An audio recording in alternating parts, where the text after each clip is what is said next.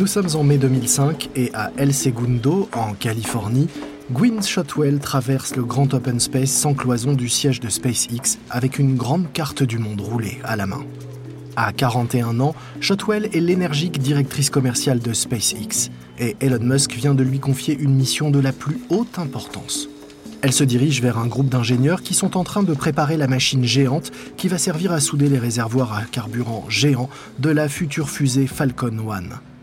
L'un des membres du groupe, un grand homme à la mâchoire carrée, lève les yeux à l'approche de Shotwell.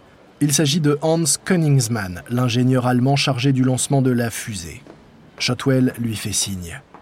Hans, j'ai besoin de toi dans la salle de réunion. Est-ce que ça peut attendre un peu? Non, Elon veut une réponse dans l'heure. Königsmann n'a pas franchement le choix, alors il hoche la tête et suit Shotwell jusqu'à la salle de réunion.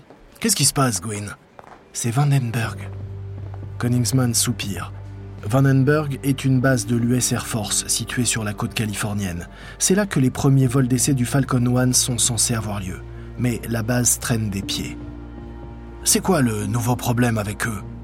Je n'en suis pas sûr, mais maintenant ils disent qu'il va falloir des mois avant que nous ne puissions avoir un créneau de tir. Je suis prête à parier que Boeing et Lockheed Martin font encore pression sur l'US Air Force. Boeing et Lockheed Martin sont les incontournables fournisseurs de missiles du Pentagone. Ils mettent en orbite les satellites militaires et espions pour le compte du gouvernement. Les deux entreprises utilisent également la base de Vandenberg et ne veulent pas que SpaceX tire des fusées expérimentales à proximité de leur rampe de lancement. Pour ces géants de l'industrie spatiale, SpaceX n'est rien qu'un gadget d'amateur, le loisir hors de prix d'un milliardaire d'Internet qui a lu trop de science-fiction.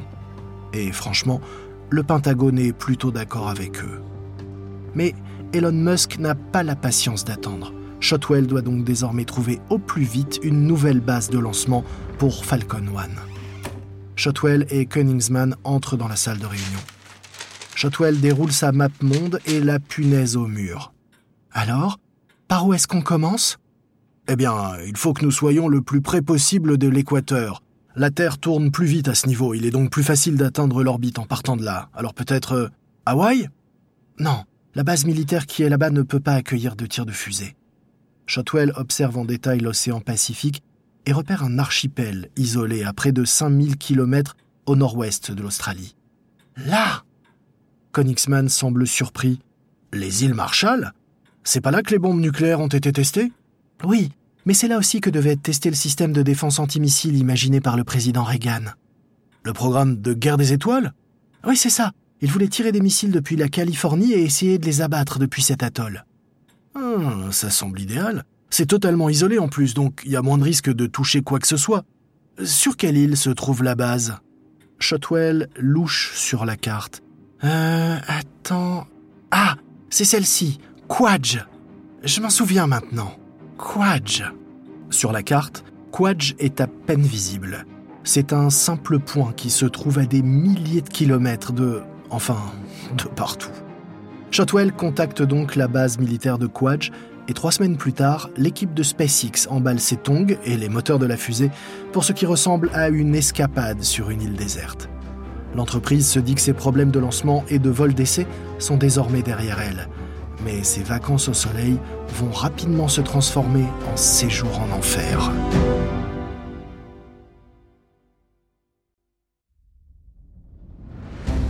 Vous écoutez Guerre de business de Wandery. Je suis Lomic Guillaume.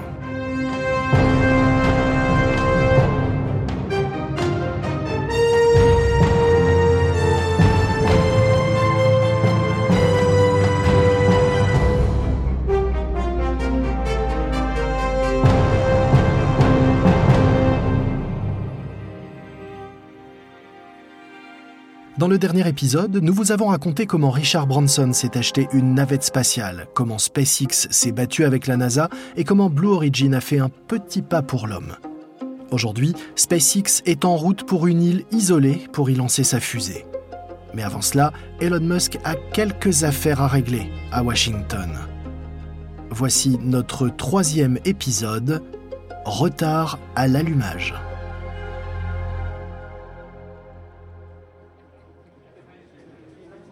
Nous sommes à l'été 2005 au Pentagone.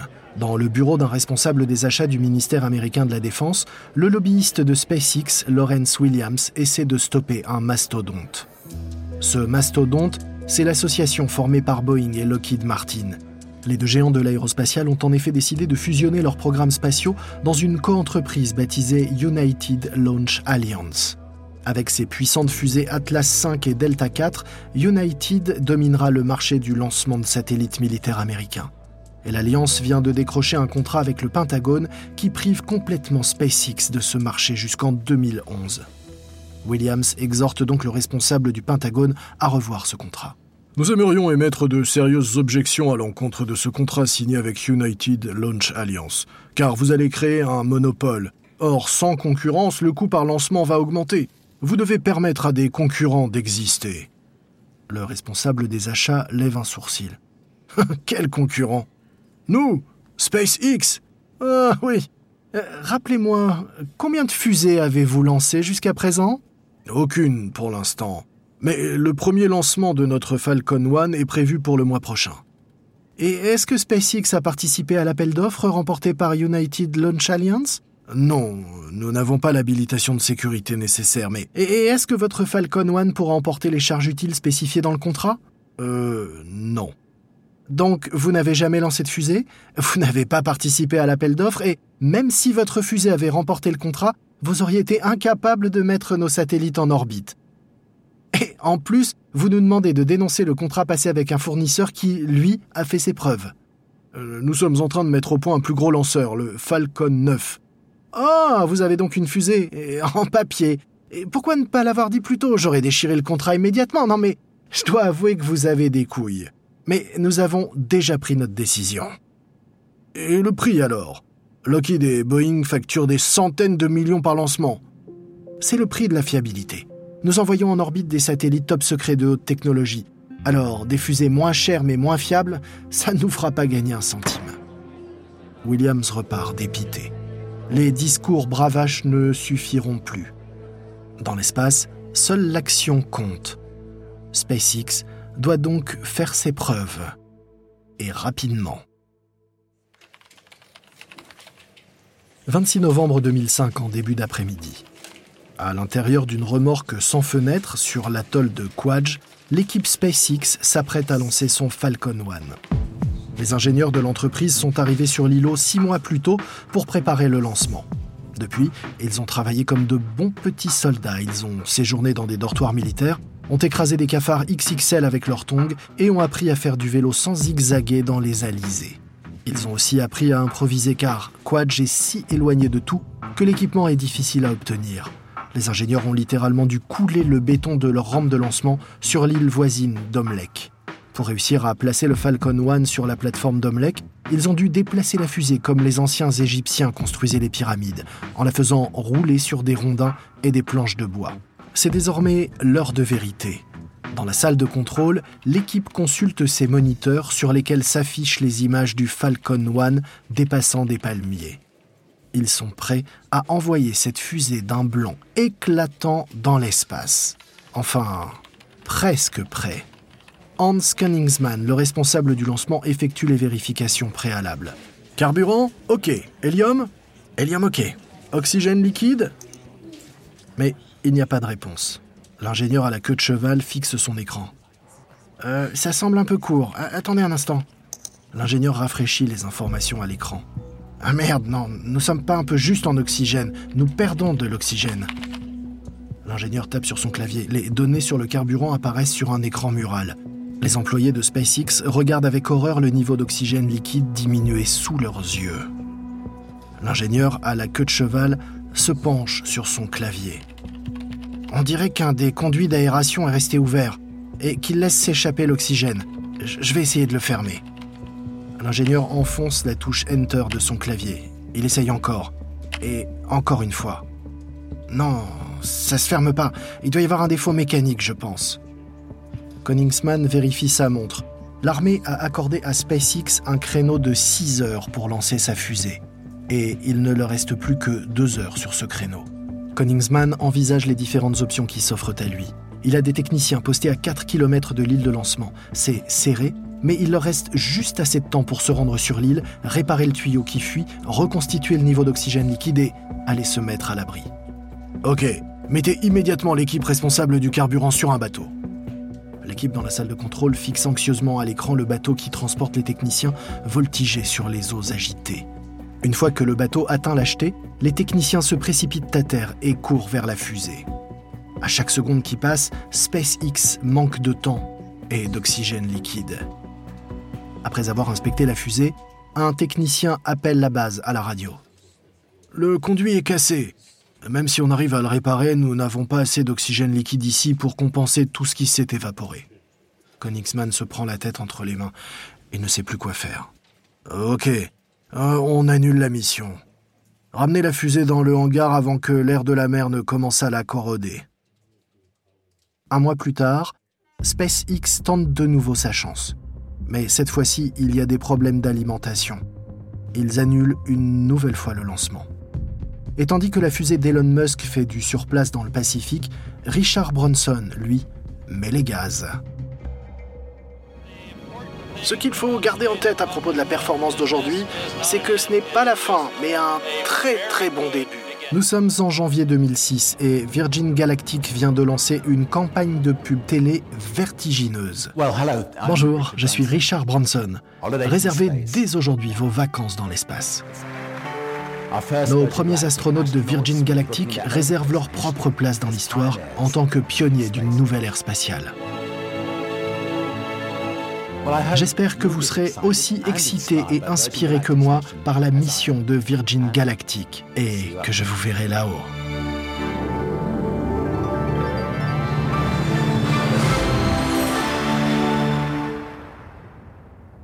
Quelques jours à peine, les 100 premières places se sont déjà arrachées à 200 000 dollars le siège. Au printemps, plus de 18 000 personnes se sont inscrites pour 15 minutes de vol suborbital.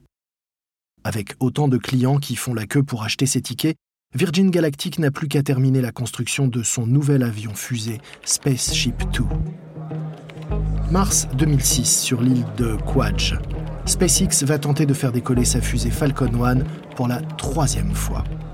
Au fond de la salle de contrôle, un Elon Musk nerveux regarde son équipe effectuer les derniers contrôles.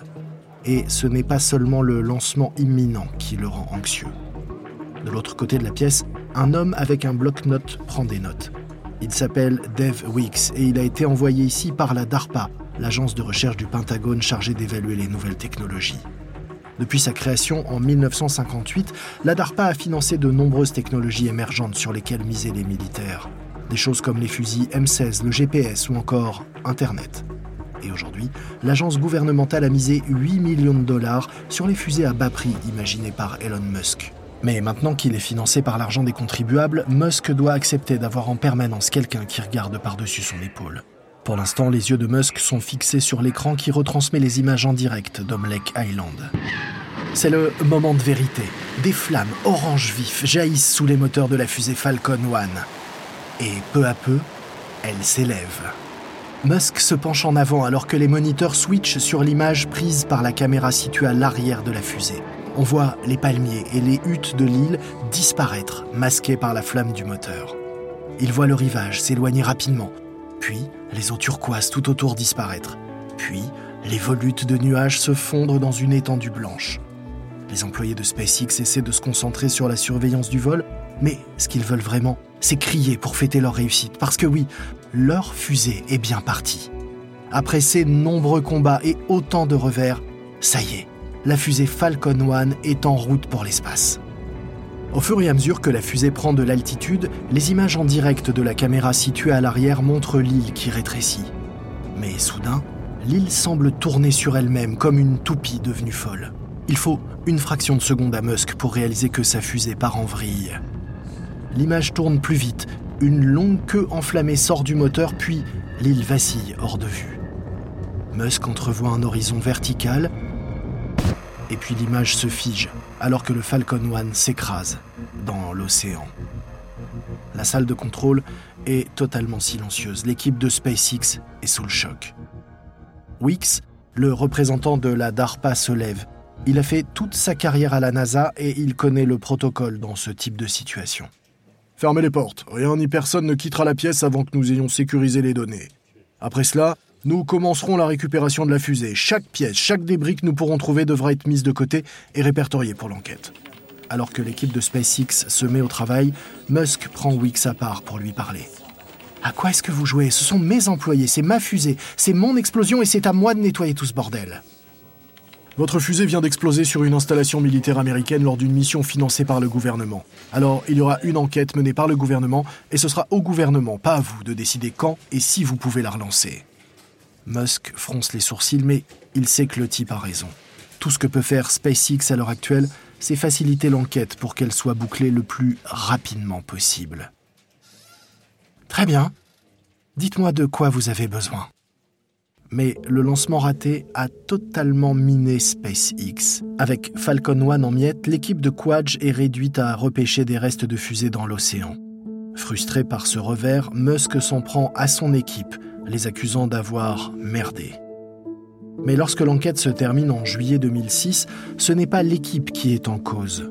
En réalité, l'origine de l'accident vient d'un petit écrou de la pompe à carburant qui a été corrodé par l'air salin. C'est un rappel brutal pour SpaceX que dans les fusées, même le plus petit détail peut avoir des conséquences explosives. Le gouvernement autorise SpaceX à reprendre ses essais, mais l'incident a coûté une fortune à l'entreprise. Le cash disparaît vitesse grand V. Elon Musk a beau être riche, en matière de conquête spatiale, son budget reste limité. SpaceX a vraiment besoin de signer un gros contrat, mais United Launch Alliance a totalement verrouillé le marché militaire. Cela signifie que pour Musk, il ne reste plus qu'un seul client possible, la NASA.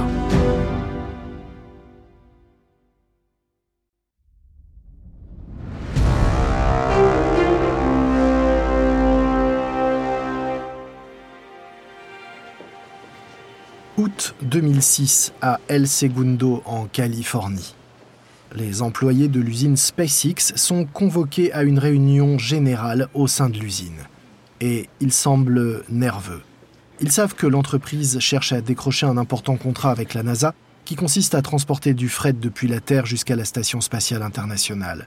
Et ils savent qu'un tel contrat permettrait vraiment de relancer leur business. Alors qu'Elon Musk sort de son bureau, les employés se taisent il le regarde approcher, essayant de décrypter l'expression de son visage. Mais son visage de marbre n'augure rien de bon. Musk observe les visages impatients et craintifs devant lui. La NASA vient de prendre sa décision et... On a putain de gagné Tout le monde saute dans la pièce et exulte. SpaceX est sauvé. Mais jusqu'à quand? La NASA va verser 280 millions de dollars à SpaceX pour permettre à l'entreprise de continuer à développer son projet de gros porteur, le Falcon 9, également appelé Dragon.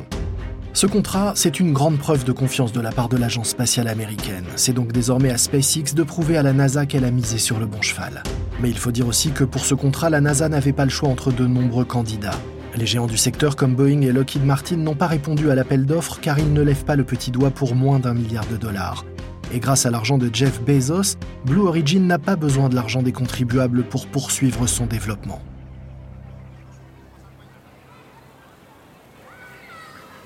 Novembre 2006.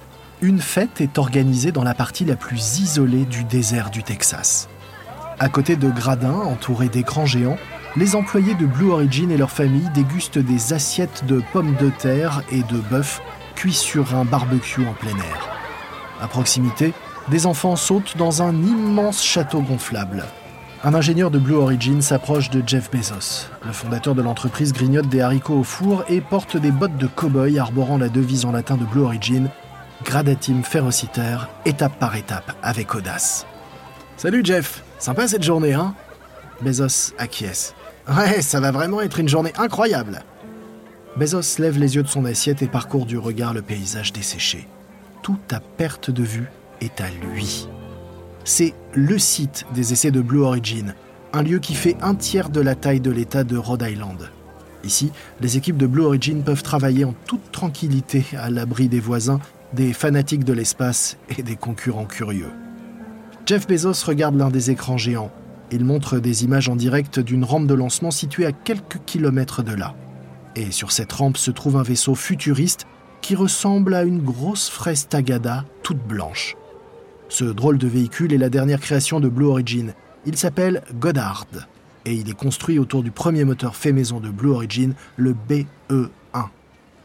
Aujourd'hui, on doit tester les moteurs de l'appareil et sa capacité à décoller et atterrir facilement. Bezos jette un coup d'œil au barbecue. On dirait que tout le monde est rassasié. Alors, commençons le spectacle. Dix minutes plus tard, Bezos, ses employés et leur famille s'entassent sur les gradins et entament un compte à rebours. 5, 4, 3, 2, 1 Goddard active ses moteurs et décolle dans un épais nuage de poussière. Il flotte dans les airs jusqu'à atteindre une centaine de mètres d'altitude, puis il fait demi-tour et se pose à l'endroit d'où il était parti. Le spectacle a duré exactement 30 secondes, mais c'est exactement ce qui était prévu.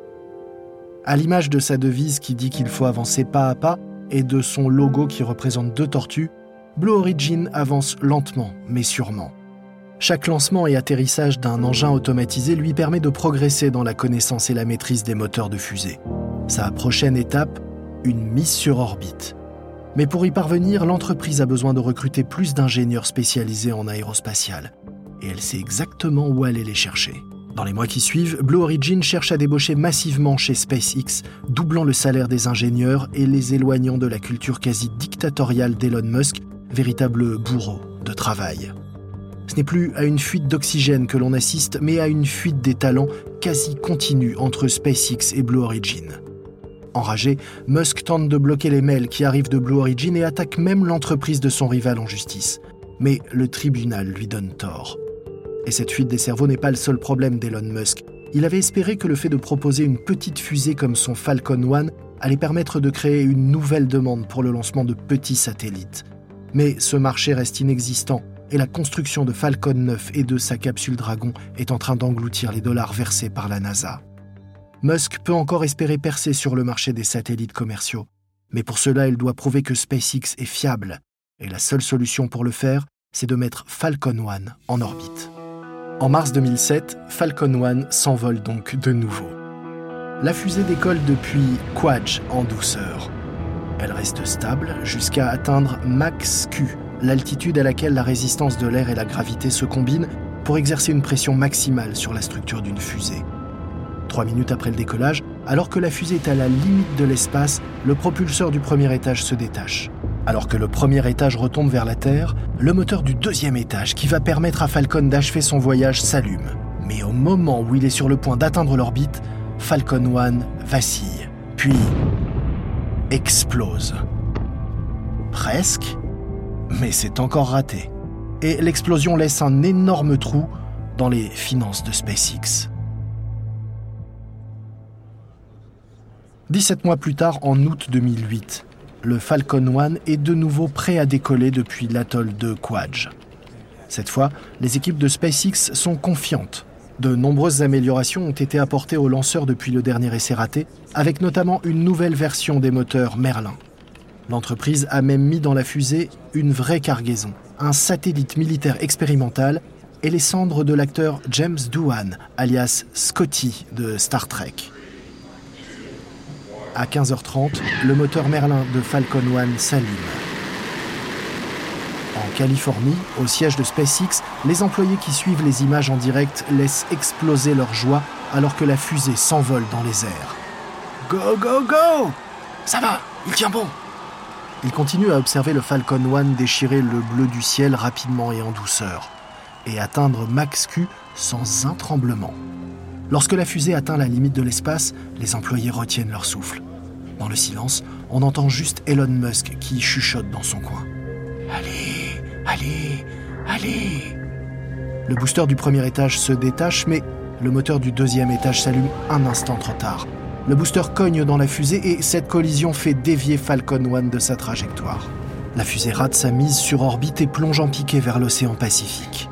Pour l'équipe de SpaceX en Californie, ce nouvel échec est un vrai coup au moral. Épuisés et démoralisés, les employés de SpaceX s'effondrent dans leur fauteuil et se prennent la tête entre les mains. Quelques-uns sanglotent. Leur rêve a frôlé les étoiles, mais s'est écrasé sur Terre. Elon Musk tente de remonter le moral de son équipe dévastée. Écoutez, je sais à quel point tout ça est démoralisant, mais nous allons continuer et ça va finir par fonctionner. Mais si ses yeux brillent encore de passion, ils sont aussi marqués de cernes profondes. Musk est au bord de l'abîme. Toutes les nuits, il fait des cauchemars, des visions de ruines et d'échecs dans lesquels sa fortune se transforme en poussière. Et la vérité n'est pas très éloignée de ces cauchemars. Sa fortune, autrefois immense, est aujourd'hui réduite à presque rien. Il est même obligé d'emprunter de l'argent à des amis pour continuer. Le rêve spatial de Musk ne tient plus qu'à un fil, encore un seul échec, et ce sera définitivement terminé. Dans le prochain épisode, Blue Origin se rapproche de la NASA. Le président Obama bouscule la politique spatiale et l'Amérique dit adieu à sa navette spatiale. Wandery vous a présenté ce nouvel épisode de Guerre de business SpaceX contre Blue Origin. À propos des dialogues entendus dans notre série, sachez qu'il s'agit de reconstitution, mais ces scènes ont été imaginées à partir de recherches sérieuses. Si vous voulez en savoir plus sur Elon Musk, lisez la biographie Elon Musk, l'entrepreneur qui va changer le monde, publiée chez Erol. Je suis Lomic Guillot. Ce programme a été enregistré en version originale par David Brown. Tristan Donovan est l'auteur de cette histoire, Karen Lowe est notre productrice et rédactrice en chef. Montage et production sonore par Emily Frost, sound design Kyle Randall. Productrice déléguée Kate Young, production exécutive Jenny Lower Beckman et Marshall Lewy. Une série créée par Herman Lopez pour Wondering.